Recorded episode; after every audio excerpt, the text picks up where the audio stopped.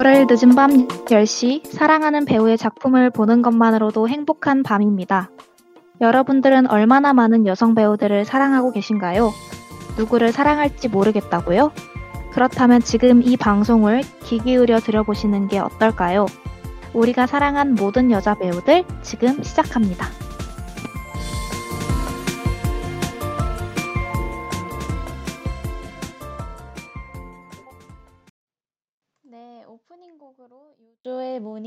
듣고 오셨습니다. 어, 저희가 비대면 방송이 처음이고, 저도 이 옆 방송하는 것도 처음인데, 비대면 방송을 하게 되다 보니까 기계를 다루는 게 제가 익숙치 않아서 이렇게 어, 굉장히 방송이 늦어지게 돼서 죄송하다는 말씀 먼저 드리겠습니다. 어, 안녕하세요. 우리가 사랑한 모든 여자 배우들의 DJ 꿈을 네, 꿈입니다. 반갑습니다, 여러분. 와, 아, 저희가 오늘 첫 방송인데, 어, 비대면 방송을 하다 보니까 약간 뚝딱거린 게 있었습니다. 많은 양해 부탁드려요. 네, 정말 죄송하다는 말씀 먼저 드립니다. 올리겠습니다. 그럼 이제 방송을 시작해 볼까요? 네네, 먼저 꼼디가 네. 그러면 옆 청취하는 방법 먼저 소개해 주시면 좋을 것 같아요. 그럼 바로 소개해 드리겠습니다. 본 방송의 경우에는 PC로 청취해 주시는 분들께서는 yirb.yonsei.ac.kr에서 지금 바로 듣기를 클릭해 주시면 되고요. 스마트폰으로 청취해 주시는 분들께서는 앱스토어, 플레이스토어에서 엽 앱을 다운로드 하신 후 들어주시면 됩니다. 다시 듣기도 제공해 드리고 있습니다. 사운드 클라우드, 팟캐스트, 팟빵에서 YIRB 엽을 검색하시면 저희 방송을 비롯해서 다양한 엽의 방송을 다시 들으실 수 있으니 많은 관심 부탁드려요. 네, 그리고 저작권 문제로 다시 듣기에서 제공하지 못하는 음악의 경우 사운드 클라우드에 선고표를 올려놓겠습니다. 더불어 엽은 이번 학기 안전하고 즐거운 방송을 위해 마이크를 주기적으로 소독하고 모든 DJ가 마스크를 쓰고 방송을 진행하고 있습니다. 사회적 거리두기를 지키며 안심하고 들을 수 있는 엽이 되기 위해 노력하겠습니다. 그럼 이제 간단하게 저희 방송을 소개해드리겠습니다. 저희 방송은 매주 다양한 여성 배우들의 필모그래피를 알아보는 방송인데요. 네, 그렇습니다. 여러분들이 이미 익히 알고 있는 작품뿐만 아니라 주목해볼 만한 작품들을 가져와서 여성 서사, 그리고 여성 캐릭터를 중심으로 이야기 나눠보려고 합니다. 어, 그러면 꾸물디, 오늘 에피소드의 주인공을 누구인가요? 네, 저희 첫 방의 주인공은 바로 손예진 배우입니다. 어, 손예진 배우의 영화 아내가 돌아왔다, 그리고 비밀은 없다, 이렇게 두 작품을 가져와 봤는데요. 1부는 2008년도에 개봉한 정윤수 감독의 영화 아내가 결혼했다, 그리고 2부에서는 2016년에 개봉한 이경미 감독의 영화 비밀은 없다를 다뤄보려고 합니다. 맞습니다. 저희 오늘 첫 방의 주인공은 손예진 씨인데요. 최근에 조- 종영한 사랑의 불시착이나 영화 클래식이나 내 머릿속에 지우개, 지금 만나러 갑니다를 보면 손예진 배우 같은 경우에는 청순한 이미지가 굉장히 강한 배우잖아요. 그런데 아내가 결혼했다나 비밀은 없다 작품 같은 경우에는 손 배우의 색다른 면모를 볼 수 있는 작품이라고 할 수 있을 것 같아요. 저희 바로 1부로 아내가 결혼했다 시작해 볼까요?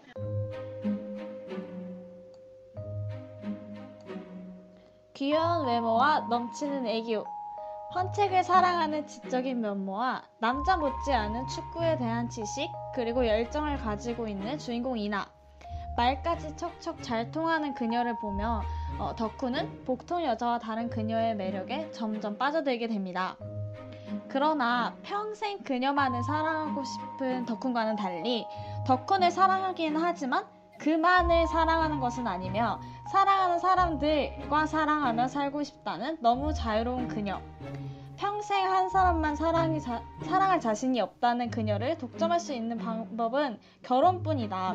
너의 자유로운 연애를 종식시키기 위해 너를 내가 연애의 무덤 결혼으로 데려가리라. 결국 그녀를 자유로운 연애를 받아들이는 조건으로 어, 겨- 결혼에 성공한, 성공하는 덕훈. 하지만 또 한 번의 충격적인 고백이 이어집니다. 어, 덕훈과 결혼했음에도 불구하고 다른 사랑하는 남자가 생겼다는 이나는 그놈과도 결혼을 하겠다는 상상도 못할 제안을 합니다. 과연 그놈을 무찌를 것인가? 아니면 그녀를 포기할 것인가? 아니면 그녀의 반만이라도 가질 것인가? 와, 스포 없는 영화 소개 잘 듣고 왔습니다. 너무 재밌는 영화인 것 같아요. 그렇다면 이제 DJ끼리 영화의 관전 포인트를 한번 얘기해 볼까요? 네네. 어, 일단 꿈은 이 영화에 대해서 한 주평을 남긴다면은 뭐라고 하시겠어요?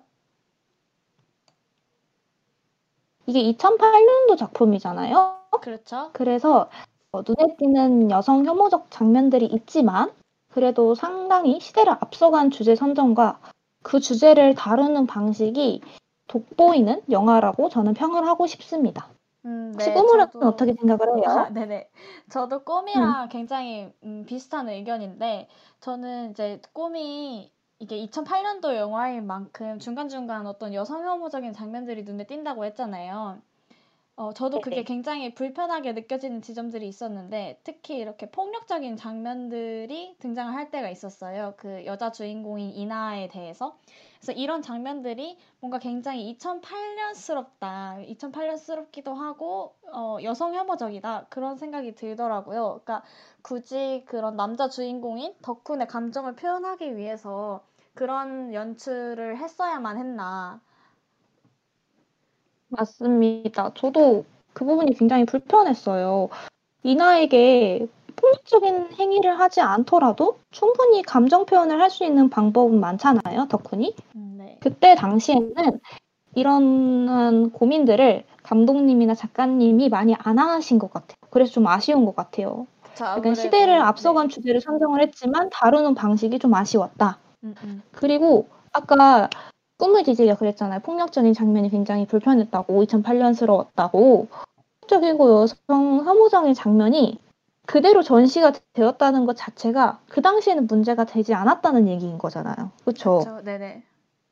그래서 전 참 화가 나는 지점이었습니다. 혹시나 청취자분들이 이 작품을 보신다면 중간중간에 스킵하시는 거를 추천드립니다. 아, 네. 저도 네, 약간 어, 동의합니다. 근데 그럼에도 불구하고 굉장히 진취적인 소재를 다루고 있고 여자 주인공도 사실 지금 나와도 파격적이다. 이런 평을 들을 만큼 막 어, 뭐랄까요? 한국 영화사의 전무후무한 캐릭터잖아요. 맞아요, 맞아요. 네, 그래서, 어, 그래서인지 몰라도 손예진 배우가 이 작품을 하는 것에 대해서 주변에서 반대도 되게 많았다, 이런 얘기를 들었거든요. 맞습니다. 제가 손배우 팬이라서 여러 인터뷰를 봤는데 그때 당시 인터뷰에서 나온 내용이 이렇더라고요. 소속사 남자 배우들이, 아, 남성 직원들이나 그런 직원들이 극구 반대를 했다고 해요. 이 영화가 나오면 모든 남성 팬들이 싫어할 거고 뭐 100만 명이 생길 거다 안티 팬이 이렇게 얘기를 해서 극구 반대를 했었는데 그럼에도 손배우 같은 경우에는 이나라는 캐릭터가 운명 적으로 느껴졌대요. 음, 발칙하면서도 매력 있는 캐릭터라고 본인이 꼭 해야 하겠다는 생각을 했던 것 같습니다. 그리고 아내가 결혼했다 전에는 여성 캐릭터는 약간 마냥 여리고 예쁘기만 했었잖아요. 그런데 악열에서는 도발적인 연기를 해야 하니까 장르를 배신하는 느낌이었대요. 그래서 두렵지 않았고 도전하게 되었다고 하더라고요. 그래서 이 인터뷰 기사를 읽고 아, 손예진이라는 배우는 참 대단한 배우다라는 생각을 했습니다. 저는. 네, 저도 굉장히 그런 생각이 많이 들었어요. 특히 이렇게 손예진 배우가 반대를 무릅쓰고 뭔가 도전을 했다, 이런 얘기 들었을 때, 어, 지금 빈 배우님께서 문제의식 자체가 존재하지 않던 때다 보니까 옛날 작품 중에 아무리 좋은 작품이어도 이런 부분에서 자유로운 작품은 없는 것 같다라고 말씀해 주셨는데, 네, 진짜 맞는 것 같아요. 저도 이 부분이 어, 이 영화가 다루고 있는 소재 자체가 굉장히 신선하고 생각해볼 만한 질문거리를 많이 던지고 있지만 그런 부분 부분에서 불편함을 아무래도 느끼게 되는 게 있었습니다. 어, 맞습니다. 네네. 저는 그래도 이제 음, 방금 네. 말씀드린 것처럼 이 영화가 다루고 있는 소재 자체가 굉장히 새로웠고 우리가 생각해볼 만한 주제라고 했잖아요. 이 영화가 네. 지금도 사실 낯선 개념인 폴리아모리라는 걸 소재로 했다는 점에서 굉장히 파격적이라고 생각했어요. 그래서 어, 폴리아모리라는 말을 청취자분들께서도 처음 들어보시는 분들이 많을 것 같은데 이 폴리아모리에 대해서 제가 그 잠깐 설명을 드리도록 할게요. 폴리아모리라는 건 뭐냐면 폴리는 많음을 뜻하는 그리스어고 어, 아모리는 사랑을 뜻하는 라틴어인 아모르에서 온 거예요.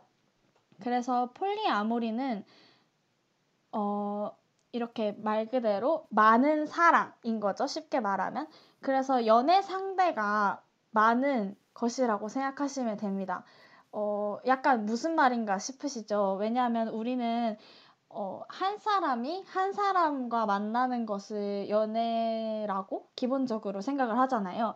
그런데 이 폴리아모리는 비독점적 다자 연애라고 해서 말 그대로 이 사람을 내가 독점하지 않는 것이에요. 연애를 하는 과정에서. 그런데 그럼 엥? 이건 바람 아니야? 이렇게 생각하실 수도 있지만 이건 바람과는 다른 개념인 게 바람은 이렇게 내가 어, 만나는 사람이 있는데 몰래 다른 사람을 추가적으로 만나는 거라면 폴리아모리는 상대방에게 동의를 구하는 걸 전제로 합니다.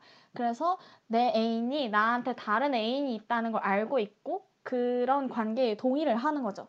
폴리아모리도 사실 다양한 형태로 이루어질 수 있는데 어, 3명 이상의 사람이 서로 연애를 할 수도 있고 아니면 어, 어떤 한 사람을 중심으로 애인이 뭐 두 명, 세 명, 네 명 이런 식으로 있을 수도 있는 것이에요. 그리고 폴리아모리는 뭔가 그런 편견과는 다르게 성적인 관계에만 국한되는 것은 아니고 로맨틱한 보통의 연인처럼 네 로맨틱하고 섹슈얼한 관계 모두를 포함하는 말이라고 보시면 될 것 같습니다. 아, 우리 꿈을 DJ가 폴리아모리에 대해서 너무 자세하게 설명을 해주셔서 모든 분들이 잘 이해가 되셨을 것 같아요. 근데 폴리아모리 같은 경우에는 매체에서는 보통 남성이 많이 하잖아요. 최근은 아니지만 옛날 드라마 상속자들을 보더라도 일부 다처제의 모습을 너무나도 자연스럽게 보여주고 있단 말이죠. 그런데 이 작품은 말씀하시는 거죠. 약간 그 네, 맞습니다. 첩제처럼 네. 네, 맞습니다. 그 장면을 말하고 있는 거죠. 근데 이 아내가 결혼했다 작품은 여성이 폴리머리라는 설정이라는 게 저는 되게 신선하게 다가왔어요. 심지어 이 작품은 2008년 작품인 거잖아요. 음, 그쵸. 네. 를 앞선 작품인 것 같아요, 저는. 음, 음. 어, 근데 저는 사실 약간 미디어에서 폴리아모리가 제대로 다뤄진 경우는 아내가 결혼했다를 빼면은 사실은 좀 못 봐, 못 본 것 같아요. 그 꿈이 말씀해주신 상속자들 같은 경우에도 이제 거기 나오는 김탄 아버지의 두 명의 아내가 서로의 존재를 알고 있기는 하지만 제 기억에는 아마 그 김탄 아빠가 그 두 부인에게 서로의 동의를 구한 게 아니라 처음에 이제 바람으로 시작한 거였고 이제 이렇다 보니까 음. 어 아무래도 평소에 미디어에 등장했던 그런 남성의 다자를 상대로 하는 사랑 이런 거는 뭔가 폴리아모리라기보다는 바람이었던 경우가 많은 것 같아요. 근데 뭐 사실 이렇게 보면은 아. 이 아내가 결혼했다 속에 덕훈도 처음에는 이제 이나한테 다른 남편이 생기는 거를 동의한 건 아니니까 엄밀히 말하면은 이나는 폴리아모리스트라고 할 수 있지만 요 세 사람의 관계가 완전히 폴리아모리였다 처음부터 이렇게 말하기는 좀 어려울 수도 있을 것 같긴 합니다. 근데 어, 또 제가 다른 부분에서 생각이 들었던 거는 이렇게 여태까지 뭐라고 해야 될까요? 한 사람 이상의 어, 한 사람 이상을 사랑해 왔던 캐릭터들이 남자 캐릭터였고 그리고 그게 바람의 형태로 묘사됐다는 점을 고려를 할 때 만약에 이 영화가 아내가 결혼했다가 아니라 남편이 결혼했다였다고 하면은 폴리아모리라는 소재가 좀 제대로 못 다뤄졌을 수 있다는 생각이 들더라고요. 어, 어 공감합니다. 네네. 왜냐면 여태까지 너무 그런 남성 캐릭터들이 바람을 피는 모습을 많이 보여줬기 때문에 이것도 뭔가 엥? 그냥 이거는 바람 피는 걸 그냥 포장하는 것 뿐이지 이런 식으로 생각을 하게 될 여지가 있는 것 같아가지고 음 그리고 또 이성의 관계에서 뭔가 여성이 여전 아 여 여성이 여전히 어떤 권력을 가지 덜 가지고 있고 남성이 권력적인 우위를 가지고 있잖아요. 그래서 이렇다 보니까 폴리아모리의 기본 전제는 그 동의인데 이게 사실 권력적으로 우위에 있는 사람이 어 동의를 구한다라고 받아들여지는 건 좀 어려울 수 있다고 생각하거든요. 강제가 아닌 동의를 구하는 걸로. 그래서 어, 이런 점에서 여성 캐릭터가 폴리아모리스트로 설정된 것이 의미가 있지 않았나 그런 생각이 듭니다. 저도 꿈을 DJ의 어, 말에 굉장히 동감을 합니다. 음, 여성 캐릭터가 폴리아모리를 해서 더욱더 약간 의미가 있고 신선하게 다가왔던 것 같아요. 앞에 되게 열심히 말해주셨는데 제가 간과했던 부분까지 얘기를 해주셔서 너무나도 도움이 됐습니다. 아, 제가 너무 그리고 또 네. 저는 이 영화에서 그 아닙니다. 전 너무 도움이 됐어요. 저는 되게 재미 있었던 게 자유로운 연애를 추구를 하잖아요. 이나라는 캐릭터가. 그쵸, 그쵸. 그런데 그 주인아를 캐- 제어할 수 있는 방법이 결혼이다라고 결론을 내린 메커니즘이 참 웃기다고 생각을 했어요, 저는. 음, 이건 완전 남성들의 완, 일반적인 환상이잖아요. 결혼을 하면 혁명자가 된다, 등등, 이런 말에서 보면. 근데 주인공 이나는 이거를 아주 화사하게 깨버리죠. 결혼을 맞죠. 하고도 다자간 연애를 하고 싶다면서 덕훈에게 동의를 구하고 요구를 하고. 그래서 저는 짜릿했어요. 아까 손배우 인터뷰 하는 것처럼 약간 장르적인 배식 같았어요. 음, 그쵸. 그런 전복이 주는 짜릿함.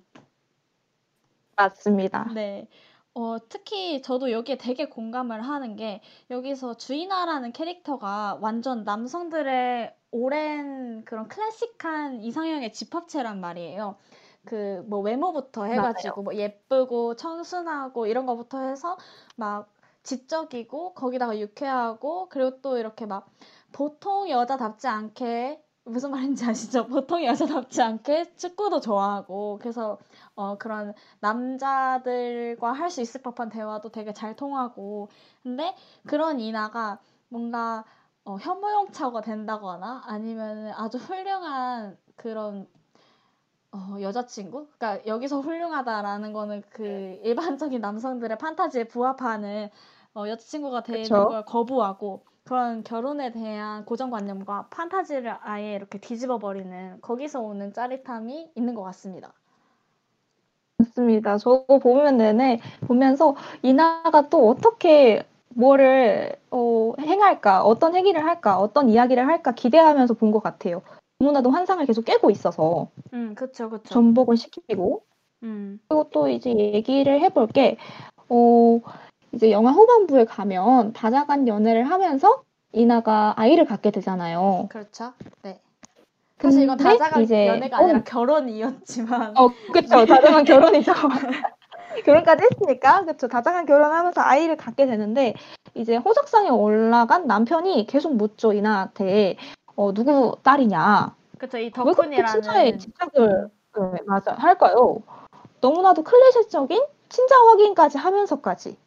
이렇게 하는 게 저는 약간, 어, 어, 뭐랄까, 병적으로 느껴지긴 했어요. 그래서 음, 이렇게 보여주는 것 자체가 북의 사회나 부성주의를 어, 너무나도 잘 보여주는 방증이 아니었을까라는 것도 한번 생각해 봤던 것 같아요.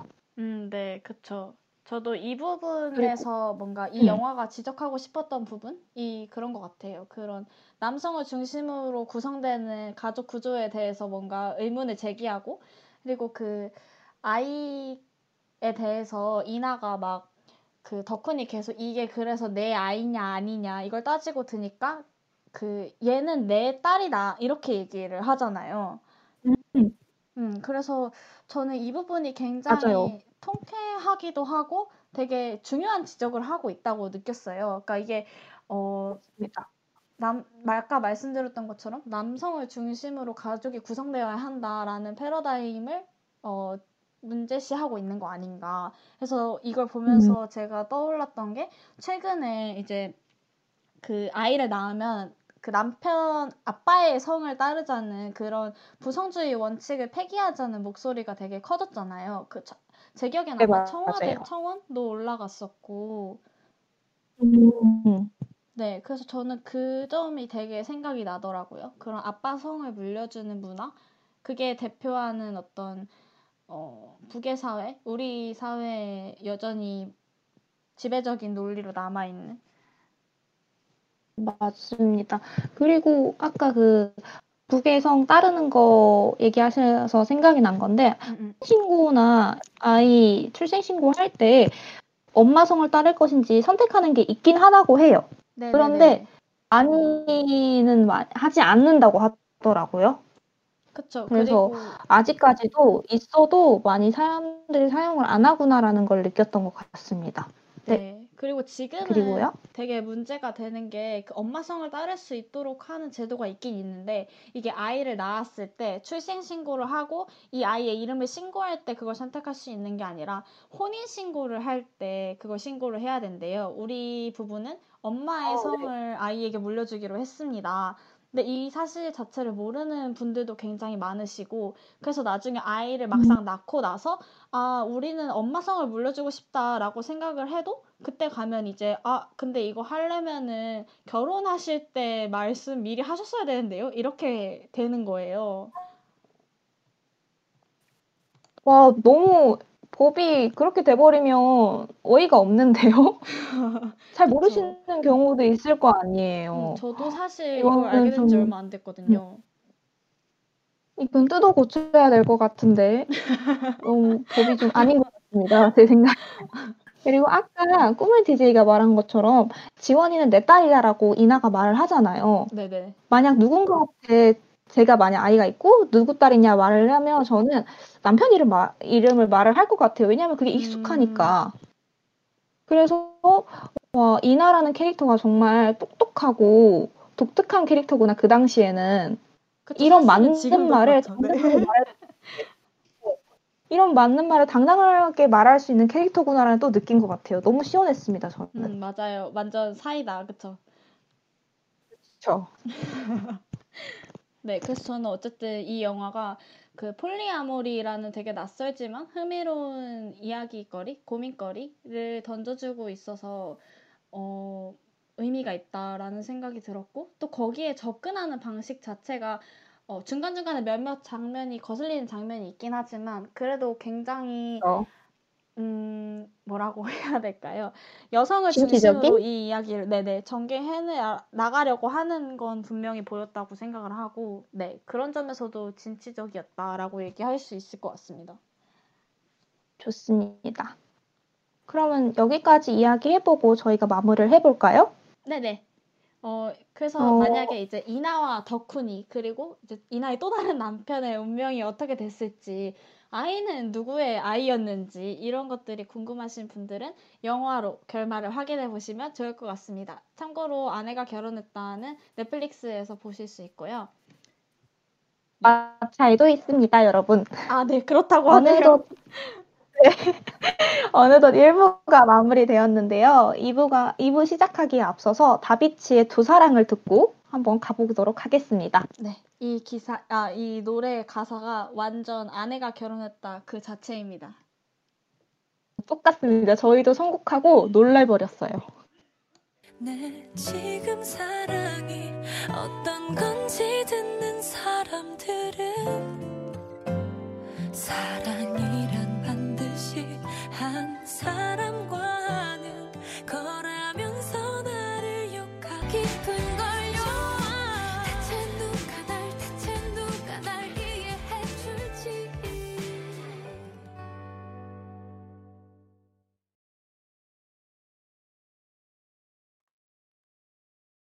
네, 1부 마무리하면서 다비치의 두 사랑 듣고 오셨습니다.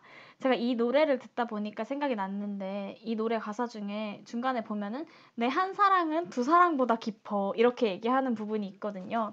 근데 이나도 영화 속에서 거의 똑같은 말을 해요. 그래서 딱 이걸 지금 듣는데 어 하고 딱 생각이 났습니다. 그래서 이나가 하는 말은 나는 사랑을 둘한테 이렇게 뚝 잘라서 나눠주는 게 아니라 그래서 어, 한 사람한테 가는 사랑이 작아지는 게 아니라 둘을 서로 당, 다른 방식으로 사랑하는 것 뿐이다. 이런 말을 했거든요. 그래서 어, 폴리아모리가 궁금하신 분들은 한번 아내가 결혼했다라는 영화를 보, 한번 시도해 보시는 걸 추천을 드리도록 하겠습니다. 어, 2부 시작하면서 먼저 어, 2부에서 소개드릴 영화 비밀은 없다. 간단한 줄거리 한번 이번에는 꿈이 소개해드린다고 하네요. 준비되었습니다.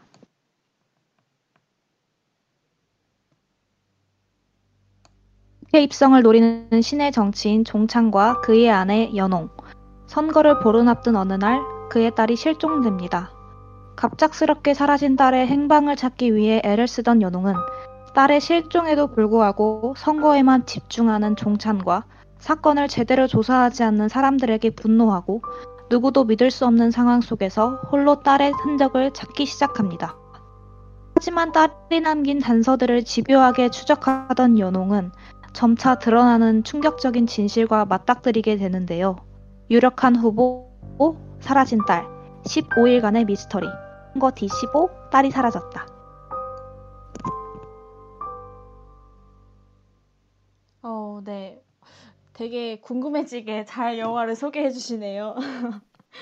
감사합니다. 네, 이 작품은 여러분들도 익히 아시다시피 이경미 감독님의 작품이에요. 여성 감독님이죠. 그리고 이 작품도 앞에서와 같이 손예진 배우의 활약이 돋보이는 작품입니다. 그리고 또 관전 포인트 같은 경우에는 손예진 배우를 통해서 이경미 감독의 독특한 세계를 엿볼 수 있는 작품이라고 또 할 수 있을 것 같아요. 어, 꿈을 DJ는 영화 어떠셨나요? 아, 네. 저는 일단 이 영화가 처음에 그 사라진 딸을 추적하는 엄마 얘기다. 이렇게 해가지고 뭔가 아, 좀 그런 또 모성의 얘기 이렇게 뻔하게 되는 건 아닐까? 좀 이런 염려가 있었는데 근데 막상 영화를 보다 보니까 이게 우리가 흔히 여태까지 봤던 영화 속에서 어떤 모성 아니면은 사회가 말하는 모성 이런 거랑은 연홍이 보여주는 모습이 되게 다르다라고 느껴지더라고요. 맞습니다. 저도 그 딸이 찬 딸이 실종돼서 찾는 엄마의 그런 모습은 영화에서 너무 많이 봤잖아요. 그래서 어 여러 작품에서 봤던 거 그런 거를 다시 되풀이하지 않을까 걱정하고 봤는데 완전 다른 영화여서 이 영화를 꼭 추천해 드리고 싶어요. 보시다시피 영화를 보시면 소위 국회의원의 아내였던 현모양처 얼마했던 여성이 딸의 실종으로 인해서 미친 듯이 똑똑해지거든요. 네네. 그리고 그녀는 정말 예쁘기만 하고 웃기만 하는 역할이었는데 딸이 실종으로 인해서 점점 미쳐가고 그 딸을 찾기 위해서 어, 점점 똑똑해지는 그런 모습이 전형적인 어, 엄마의 모습이 아니라는 점이 굉장히 저는 끌렸던 것 같아요. 보통 딸이 사라지면 희생적이고 울기만 하고 이런 엄마 역할이 많았잖아요. 근데 여기서는 전혀 그런 모습이 나오지 않습니다. 그렇죠. 이렇게 집요하게 그 딸의 흔적을 찾아서 가는 모습 이런 것들이 굉장히 저도 인상적이었고 그 중간에 보면은 막 그 따라진 응? 사라진 사라진 딸의 흔적을 추적 어머 추적하기 위해서 막 그 이메일 주소 막 알아내고 막 메일함 뒤지고 이런 장면이 나오잖아요. 근데 전 이걸 보는데 그 아, 2018년도였나요? 그때 개봉했던 영화 중에 되게 화제작이 서치라고 있었는데 그건 이제 서치. 사라진 딸을 찾는 아빠의 얘기였는데 그것도 되게 생각이 나고 이제 그만큼 되게 막 어, 똑똑해지면서 뭐라고 해야 될까요? 음, 말 그대로 집요하게 딸의 맞아요. 흔적을 파고드는 어떤 형사보다 더 어, 엄청난 그런 수사력을 보여주는 엄마의 모습. 어, 네, 인상적이더라고요. 음, 그리고 맞습니다. 이거를 되게 손예진 씨가 엄청 잘 연기적으로 표현을 하셨다는 생각이 들었어요. 막 여태까지 진짜 어디에서도 한 번도 볼 수 없었던 손예진 씨의 얼굴이 보이더라고요. 막 이렇게 눈에 막 잔뜩 핏발이 선 그런 모습이나 아니면 표정 같은 것도 되게 와, 어떤 면에서는 섬뜩하다? 이런 느낌을 줄 정도로 맞습니다. 맞- 맞습니다. 보통 배우 손예진 하면 청순한 대명사라고 불리잖아요. 멜로의 여왕이라던가. 근데 그런 배우가 눈에 피가 몰릴 정도로 섬뜩한 연기를 하고 학교에 가서 울면서 선생님을 붙잡고 아이 찾아달라고 항의하는 게 아니라 마스크를 쓰고 하이힐로 화이트보드를 계속 밟으면서 화를 내는 모습. 이런 모습이 진정 손예진 씨가 맞을까라는 생각을 했던 것 같아요. 전혀 다른 모습을 저는 이 영화에서 봤어요. 네, 네. 그 사실 처음에는 이제 아무래도 딸이 사라진 처음 그때는 우는 장면 막 누군가 붙잡고 애원하는 장면 이런 게 나오긴 하는데 근데 그게 이렇게 막 영화 내내 이어지는 게 아니라 갑자기 이렇게 딱 각성을 해 가지고 그렇죠? 맞아요. 막 그리고 그 장면도 얘기할 수 있을 것 같아요. 어, 사- 자기 남편의 선거 캠프에 좀 높으신 분한테 음. 가가지고 빨 이야기를 하면서 가위로 손 어. 등을 내리찢는 장면을 보고 저는 "헉, 어떻게 저렇게 연기를 하지? 그리고 보통의 딸이 사라졌다고 해서 저렇게 어머님들이 행동을 하진 않거든요. 요능은 독특한 캐릭터다. 아예 사회적인 사회에서 바라보는 그런 모성의 행동과 연홍의 모성의 행동은 아예 다르구나를 그때부터 딱 알아차린 것 같아요, 저는. 음, 네네. 그러니까 일반적으로 묘사되는 그런 무성애의 형태와는 좀 달라 보였던 그런 면모가 네. 있는 것 같고, 어, 뭐 저는 사실 네. 어머니가 아니고, 그리고 이렇게 저 또한 여태까지 단편적으로 미디어에서 묘사해왔던 엄마들의 모습만 봤으니까 실제로 어머니들의 마음이 어떤지를 제가 단언할 수는 없겠지만 뭔가 그런 면에서 봤을 때는 오히려 아, 엄마들은 이거를 어쩌면 더 현실적이라고 느낄 수 있지 않을까 하는 생각도 반대로 저는 들었거든요. 그러니까 무슨 말인지 아시겠나요? 어, 맞아요. 뭔가 네, 알겠어요. 네네. 어떻게 보면, 와, 저는- 저렇게까지 네네. 싶을 수도 있는데, 어떻게 보면 또 반대로, 와, 나라면 진짜 나 저렇게 할 수 있을 것 같다? 라는 생각이 들지도 모르겠다. 음, 저희가 너무 전형적인 모습만 보다 보니까 이런 모습이 약간 낯설게 보였던 것 같아요. 근데 네네네. 어, 어머님들이 보시면 약간 색다를 수 있을 것 같아요. 저런 모습이 공감될 수도 있겠네요. 그쵸. 음, 색다른 해석입니다. 네, 방금 또 그런 생각이 들었네요. 오, 그리고 전 또 다른 얘기를 한번 해보자면, 음. 어, 이런 연기를 할 수 있는 여성 배우들이 얼마나 많은가, 그리고 더불어서 여성 배우들이 얼마나 더 많은 걸 보여줄 수 있는가를 또 어, 얘기한 작품인 것 같아요. 네, 사실 영화판에서는 여성 배우들에게 기회가 적잖아요. 그쵸. 그리고 어, 2016년 이 영화가 개봉 당시만 해도 여성 원톱 영화는 많이 없었던 걸로 저는 기억을 해요. 이경미 감독과 손예진의 케미 이한 음. 작품으로만 본 것 같은데 그래서 이 작품이 약간 어, 소중하고 오아시스 같았어요. 저는. 아, 그쵸. 오아시스 같았다. 진짜 맞는 말인 음. 것 같습니다. 그러니까 이제 여성 배우들이 어, 많은 영화에서 전형적인 어떤 멜로물의 주인공이나 아니면은 또 어, 전형적인 그런 자애롭고 희생적인 어머니 이렇게만 그려지는 음. 거는 사실 배우들의 역량이 부족해서라기보다는 이 사람들한테 주어지는 기회 자체가 아직도 너무 제한되어 있고 다양하지 못하다 이런 걸 보여준 작품이 아닐까 하는 생각이 듭니다. 사실 이제 이렇게 뭔가 뭐라고 할까요? 거칠다 혹은 음 그쵸 약간 그런 단어들로 묘사될 수 있는 캐릭터도 충분히 소화해낼 수 있는데 그런 기회들이 돌아가지 못하고 있다? 그런 생각이 좀 들더라고요. 저 방금 전에 생각난 어, 인터뷰가 생각이 났는데 네네. 그 더킹이라는 영화 아신가요? 그 조인성 청취자분들 아시나요? 씨 네, 맞습니다. 네네네. 거기 조인, 네, 조인성 아내분이 김하중 씨가 나와요. 맞죠, 맞죠. 김하중 씨가 네, 나오는데 아직도 제가 너무나도 슬프고 기억된 인터뷰가 김하중 배우가 조인성 배우한테 그랬대요. 오빠는 부럽다. 그런 역할 하고 음... 이런 인터뷰를 읽고 눈물을 흘렸어요. 왜냐하면 김하중 아, 씨 같은 경우는 그? 안에서 부잣집 딸, 국회의원 딸 그리고 어, 조인성 배우가 거기서 검사로 나오는데 검사 부인으로 나오거든요. 맞죠, 네. 정말 예쁘기만 하고 돈 많은 여성으로밖에 안 나오는데 그런 역을 할 수밖에 없는 거. 롤이 되게 음. 적었는데 그리고 상대 배우한테 부럽다라고 얘기를 하는 그런 상황 자체가 저는 너무 가슴이 아팠어요. 아까 음, 말했듯이 역량이 부족해서가 아니라 주어진 기회가 제한적이고 적어서 그런 거였잖아요. 네네.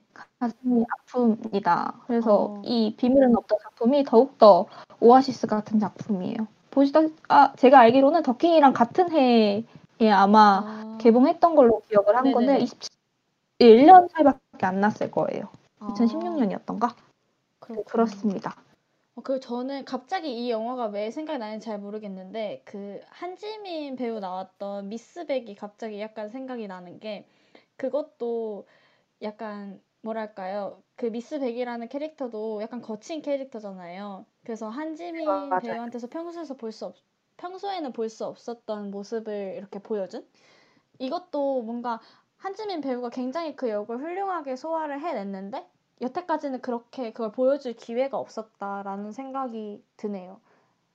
이 영화도 맞아요. 나중에 저희가 다뤄봐도 재밌겠네요.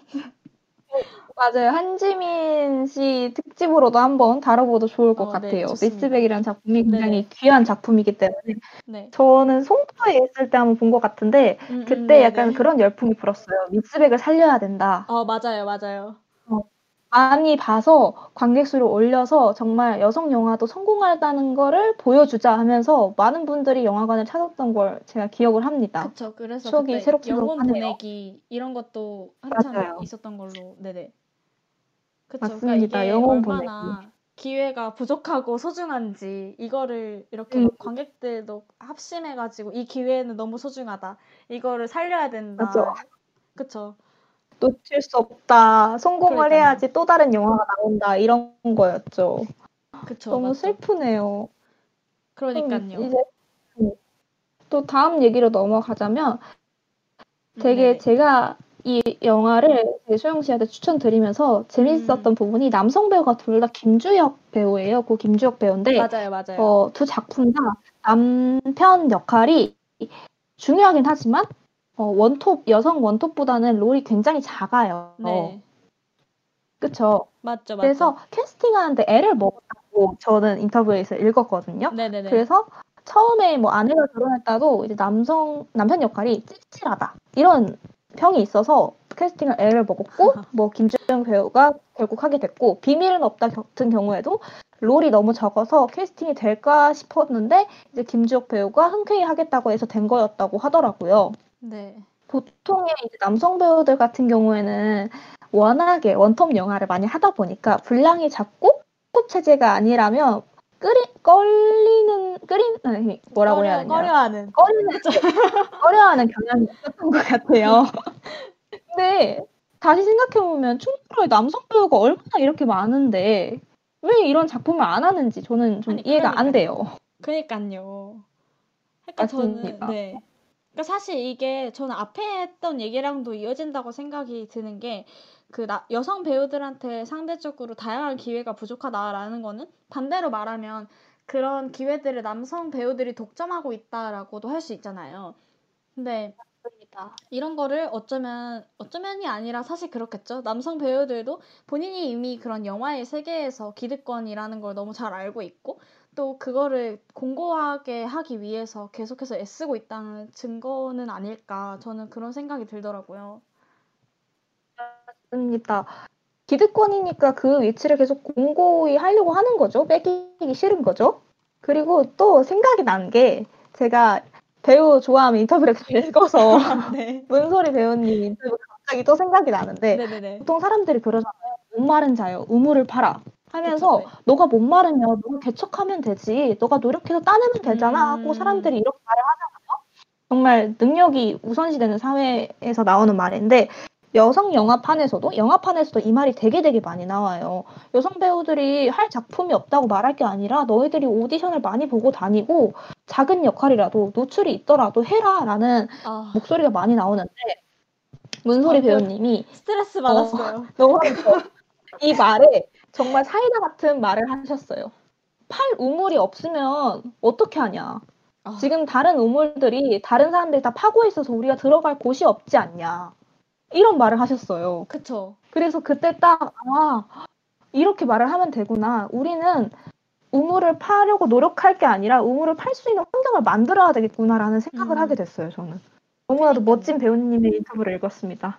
아, 진짜 너무 속이 시원하네요. 그러니까 진짜 그 우물을 팔 수가 없는 거잖아요, 말 그대로. 그 우물을 팔 길을 이미 다 빼, 맞아요. 음, 그 독점당, 독점을 다른 사람들이 하고 있는 상태고, 내가 지금 새로운 우물을 팔려고 해도 물이 다 말라가지고 나오지도 않고, 약간 그런, 그쵸. 저 팔려고 갔더니 이제 배역들은 다 남성 배우들이 다 하고 있고 뭐. 내가 들어갈 롤은 없고 이래 버리니까 네네. 아, 화가 나는 부분이지만 문소리 배우님의 인터뷰는 너무 통쾌했다. 그러네요. 저희가 지금 랩을 하고 있어요. 너무 지금 신나고 또 화가 나가지고 너무 지연된 것도 있는데 아 그래도 좀 빨리빨리 말해야 되겠다 했는데 화가 나가지고 더 말이 빨라지는 그러니까요. 캄다운하고 방송해 보도록 하겠습니다. 그러게요. 너무 막 네. 달려 나갔네요. 맞아요. 좀 천천히 가볼게요. 네. 어, 아, 또 주목할 부분이 이 두 영화를 비교해 보는 것도 좋을 것 같아요. 그렇죠. 앞에 아내가 결혼했다 같은 경우에는 2008년에 나온 영화고 비밀은 없다라는 작품은 2016년에 나온 영화잖아요. 네네. 텀 사이에서 영화에서 어, 여성을 어떻게 다루고 있는지 어, 아시다시피 보신 분은 아시다시피 악열 같은 경우에는 모든 남성의 환상이 포함된 영화인데 어, 비밀은 없단 같은 경우에는 그러한 게 없다는 점.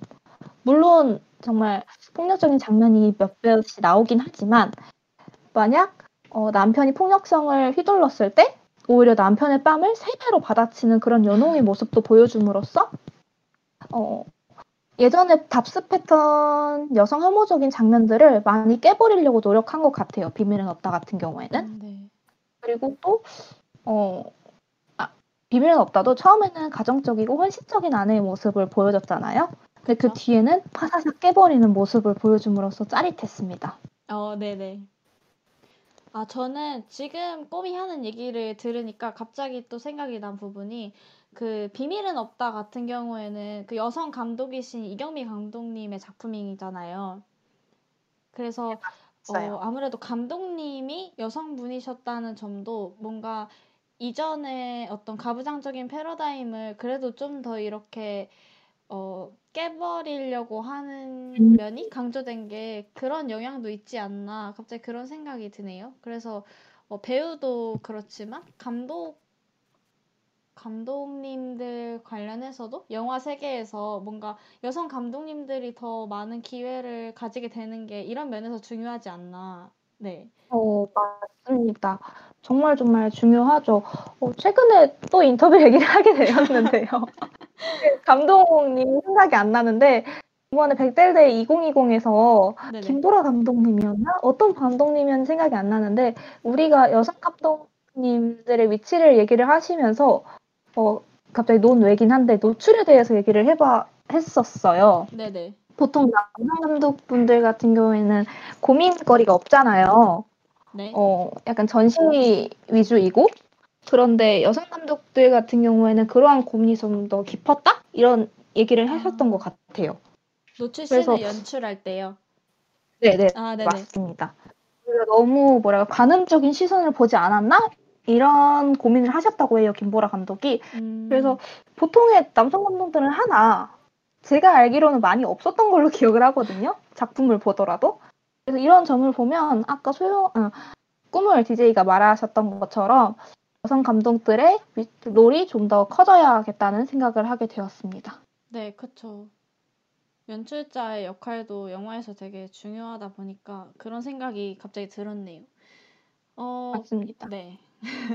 그 아내와 결혼했다랑 그 비밀은 없다를 비교함에 있어서 저는 이제 좀 공통점 이 네. 보였는데 꿈은 차이점에 주목을 했다면 저는 약간 두 영화가 모두 어, 아내가 결혼했다 같은 경우에는 이렇게 딱 처음에 보기에는 어, 되게 이상적인 여자친구, 이상적인 아내가 될 수 있을 것처럼 보였던 사람이고 이나가 그리고 비밀은 없다의 연홍은 되게 현모양처고 그 정치인 남편의 뒷바라지를 굉장히 잘해주는 내조로 이렇게 막 음, 남자가 바깥 일을 잘 할 수 있도록 도와주는 그런 여성이었잖아요, 처음에는. 맞습니다. 근데 이제 이렇게 가부장적인 사회에서 어, 이상적인 여성상처럼 이렇게 보였던 여자들이 후반, 중후반부로 갈수록 그런 기대를 이렇게 막 배반한다는 점에서 공통점이 있었다. 이렇게 생각이 들더라고요. 그렇게 볼 수도 있겠네요. 둘 다 손예진 배우가 정말 뭐랄까 배신하는 작품이었네요. 어. 아 그리고 생각 어, 또 났던 게 어, 손예진 배우가 비밀은 없다를 선택을 할 때 처음에 중학생 엄마라고 해서 음, 어, 네. 엄지연 배우가 괜찮겠냐고 물어봤었대요. 왜냐하면 한 번 엄마 역할을 하면 그 다음에 계속 엄마 역할이 들어오는 게 지금 어, 영화나 드라마 판인 거잖아요. 그렇죠. 그래서 고사를 했었는데 손예진 배우가 시나리오를 읽고 아니 이거는 내가 도전해 볼 만한 작품이다. 나를 성장시킬 수 있는 작품이다 하고 도전을 했었대요. 제 어. 기억으로는 손예진 배우가 그때 당시 영화 찍었을 때 35밖에 안 됐어요. 아, 진짜요? 35의 네네. 나이에 네, 중학생 엄마를 한다는 게 쉽지 않은 선택이거든요. 그런데. 그런 네. 선택을 하고 이런 정말 멋진 역할, 뭐 영화를 만들었다. 참 대단한 것 같습니다. 그리고 어, 한번 엄마 역할을 하면 계속 엄마 역할을 주는 한국 영화도 반성을 해야 되지 않을까 하는 생각을 해봤어요, 저는. 아, 그쵸. 그 말이 되게 슬프네요. 이렇게 어머니는 어머니일 뿐이다라는 어떤 그런 사고방식이 좀 내재되어 있는 것 같아서. 그러니까 엄마는 엄마일 뿐이지 다른 정체성을 가질 수 없다라는 말처럼 들리거든요. 약간 무슨 말이냐면 남성 배우들 같은 경우에는 아버지이면서 다른 어떤 중심적인 정체성을 가질 수 있는 반면에 여성 배우들 같은 경우에는 어머니 역할을 맡게 되면 어머니 자체가 역할이 되어버리는 그런 맞아요. 네네 또 한번 얘기를 해보고 싶은 거는 그렇다고 해서 우리가 어머니를 부정을 하면 안 된다. 아, 그쵸, 네. 왜냐하면 어머니는 현실에 있는 거잖아요. 보통 이제 미디어 매체를 보다 보면 항상 어머니 역할을 하다 보니까 우리가 뭐 진취적이고 소위 말하는 girl crush 역할을 보고 싶어서 아 제발 엄마 역할 하지 말아주세요 이렇게 얘기를 하는데 음, 그 언저리에 어머님을 우리가 부정하고 있었나 있지 않았나라는 것도 한번 생각해 보면 좋을 것 같아요. 아 그렇죠 어머니는 네. 그런 그런 역할을 할 수 없다 이렇게 받아들여질 수도 있죠 그런 말은 맞아요. 그래서 그것도 한번 생각해 보면 좋을 것 같습니다. 네 그러면 이제 여기까지 마무리를 해 볼까요? 네, 좋습니다. 저희가 시간이 거의 다 되었기 때문에 아 너무 하고 싶은. 얘기가 많아서 탈이네요. 그러니까요. 저희가 할 이야기 보따리를 엄청 챙겨왔는데 네. 좀 시간상 끊어보도록 하겠습니다. 네. 그렇다면 이제 딸의 실종? 딸이 죽인 범인은 누구였을까? 궁금하시다면 영화를 통해 한번 확인해 보시면 좋을 것 같습니다. 이 영화도 넷플릭스와 왓챠에 있고요. 보시면 어, 굉장히 놀라실 수 있을 것 같아요. 왜냐하면 두 영화가 정말 완전 다르게 저희를 배신 때리기 때문에 두 영화를 비교하면서 보시면 좋을 것 같습니다. 네네. 아, 저희가 방금 약 스포를 해버렸는데 이 실종됐던 딸이 그 죽기는 죽거든요. 근데 이게 막 엄청 어, 스포 스포는 아니고 그 초중반부에 등장하는 내용이기 때문에 네. 실종은 나 실종이 되면 죽기 때문에 저는 얘기해도 된다. 아, 그쵸. 너무 오래. 했는데. 그래서 중간에 아, 이게 스포가 될 수 있겠군요. 만한. 내용이기는 했습니다. 네. 네, 저희 그러면 이 정도로 오늘 손예진 배우님에 대한 얘기는 마무리를 하고 마지막 곡으로 아이유의 누구나 비밀은 있다 듣고 방송 마치도록 할게요. 오늘 방송 들어주셔서 너무 감사하고요. 모두들 다음 주에는 꼭 10시에 만나 뵙도록 하겠습니다. 네, 안녕. 다음 주에는 더 매끄러운 오프닝과 진행으로 찾아뵙도록 하겠습니다. 모두 안녕히 주무세요. 안녕히 주무세요.